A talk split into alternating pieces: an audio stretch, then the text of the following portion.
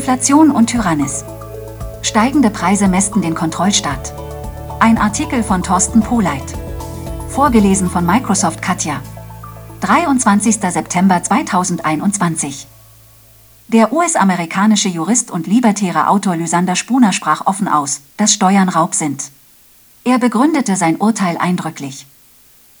Wenn die Besteuerung ohne Zustimmung keine Räuberei ist, dann bräuchte jede Räuberbande nur zu erklären, sie sei die Regierung und alle Räuberei wäre legalisiert. Vor dem Hintergrund dieser Überlegung entpuppt sich Inflation ebenfalls als Raub, denn sie ist im Kern eine Steuer, man kann daher auch von Inflationssteuer sprechen. Dazu ein Beispiel: Mit ihrer Investition erzielen sie einen Ertrag von fünf Prozent. Beträgt die Ertragssteuer hundert Prozent, ist ihre Rendite null Prozent, die Kaufkraft ihres Kapitals bleibt unverändert. Das gleiche Ergebnis stellt sich ein, wenn die Ertragssteuer null Prozent und die Inflation fünf Prozent beträgt. Eine Steuer in Höhe von hundertzwanzig Prozent würden vermutlich viele Menschen, selbst wenn sie Steuern nicht als Raub erkennen, als schändlich brandmarken. Sie kommt einem Raubzug gleich, der sich nicht nur am Ertrag, sondern auch an der Substanz vergreift. Beispiel: Wenn Sie fünf Euro mit Ihrer Investition erzielen, dann müssten Sie bei einer Ertragssteuer von hundertzwanzig Prozent sechs Euro Steuern zahlen. Übersteigt die Inflation die Investitionsrendite, tritt dieser Fall ebenfalls ein. Sie erzielen einen Ertrag von fünf Prozent, die Inflation liegt bei sechs Prozent, Sie erleiden einen Verlust von einem Prozent. In beiden Fällen schwindet Ihre Kaufkraft, Ihr Kapital wird verringert. Dass die Inflation denjenigen, die Geld, Bankguthaben und Anleihen halten, Verluste beschert, bedarf keiner weiteren Erklärung.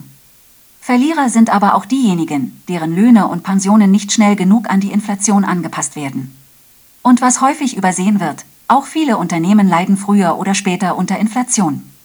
Beispielsweise verteuern sich die zur Produktion erforderlichen Faktoren wie Arbeit, Vor- und Zwischenprodukte und Energie.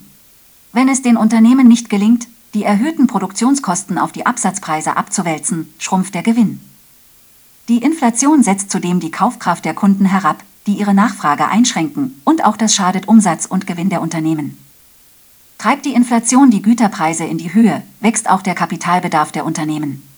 Sie brauchen mehr Geld, um Ersatz- und Erweiterungsinvestitionen zu finanzieren. Folglich müssen sie verstärkt die Eigen- und Fremdkapitalmärkte anzapfen. Zunehmende Verwässerung des Eigenkapitals und/oder wachsende Verschuldung sind die Folge und damit auch eine steigende Abhängigkeit von Banken und institutionellen Investoren, BlackRock und Co. dafür sorgen, dass die staatlich verordneten Umgestaltungen, Klimaverträglichkeit, Mindestrepräsentanz von Frauen in Vorständen, Gendergleichstellung et cetera in den Betrieben Einzug halten und vollzogen werden. Wie gesagt, viele Firmen können der Inflation und ihren Konsequenzen nicht entkommen. In der frühen Phase der Inflation stellen sich in den Unternehmensbilanzen Scheingewinne ein. Gewinne, die dadurch zustande kommen, dass die Verkaufserträge durch die Inflation bereits aufgebläht sind, die in der Buchführung ausgewiesenen Produktionsaufwendungen jedoch noch nicht. Die wahre Unternehmenslage wird dadurch geschönt dargestellt. Es verleitet die Firmenleitung zur Aufzehrung des Kapitals, indem Dividenden ausgezahlt werden, die eigentlich einzubehalten sind, um die Firmensubstanz zu erhalten. Oder die Scheingewinne ermutigen Firmen zu waghalsigen Investitionen, die sich früher oder später jedoch als Flop herausstellen und durch die Firmenkapital verschwendet wird. Die Inflation sorgt allerdings auch für Gewinner, denn sie führt zu einer Umverteilung von Einkommen und Vermögen zwischen Personen. Als da wären, Schuldner können ihre Verbindlichkeiten mit wertmäßig geschmälertem Geld zurückzahlen, werden also besser gestellt. Besitzer von Gütern, deren Preise in die Höhe klettern, werden reicher. Vor allem aber der Staat profitiert, beispielsweise durch die progressive Einkommenssteuer, heutzutage fast überall auf der Welt gang und gäbe. Sie sorgt bei Inflation für eine kalte Progression. Steigen die Löhne als Folge der Inflation, fallen die Einkommen unter einen höheren Grenzsteuersatz, werden real höher besteuert, und der Staat und seine Günstlinge bereichern sich still und heimlich weiter auf Kosten der Leistungsträger. Die Nöte, für die die Inflation sorgt, wie steigende Ernährungskosten und Mieten, treiben dem Staat die Menschen in die Arme. Er wird nicht als Verursacher, sondern als Retter angesehen. Der Staat gebärdet sich als Helfer in der Not, mit Erreichen Steuern, G- und Verboten, Preiskontrollen und so weiter unterwirft er auch noch das Wenige, das von der freien Wirtschaft und Gesellschaft übrig ist, seinem Diktat. Die Inflation erweist sich als Wegbereiter in die Lenkungs- und Befehlswirtschaft. Sie ist kein Unfall, kein Versehen, keine Naturkatastrophe, sondern menschengemacht. Und es ist nicht verwunderlich, dass die Inflation in einer Zeit als politische Waffe wieder entmottet und weltweit zum Einsatz kommt, in der die politischen Globalisten emsig an der großen Transformation, am großen Neustart arbeiten.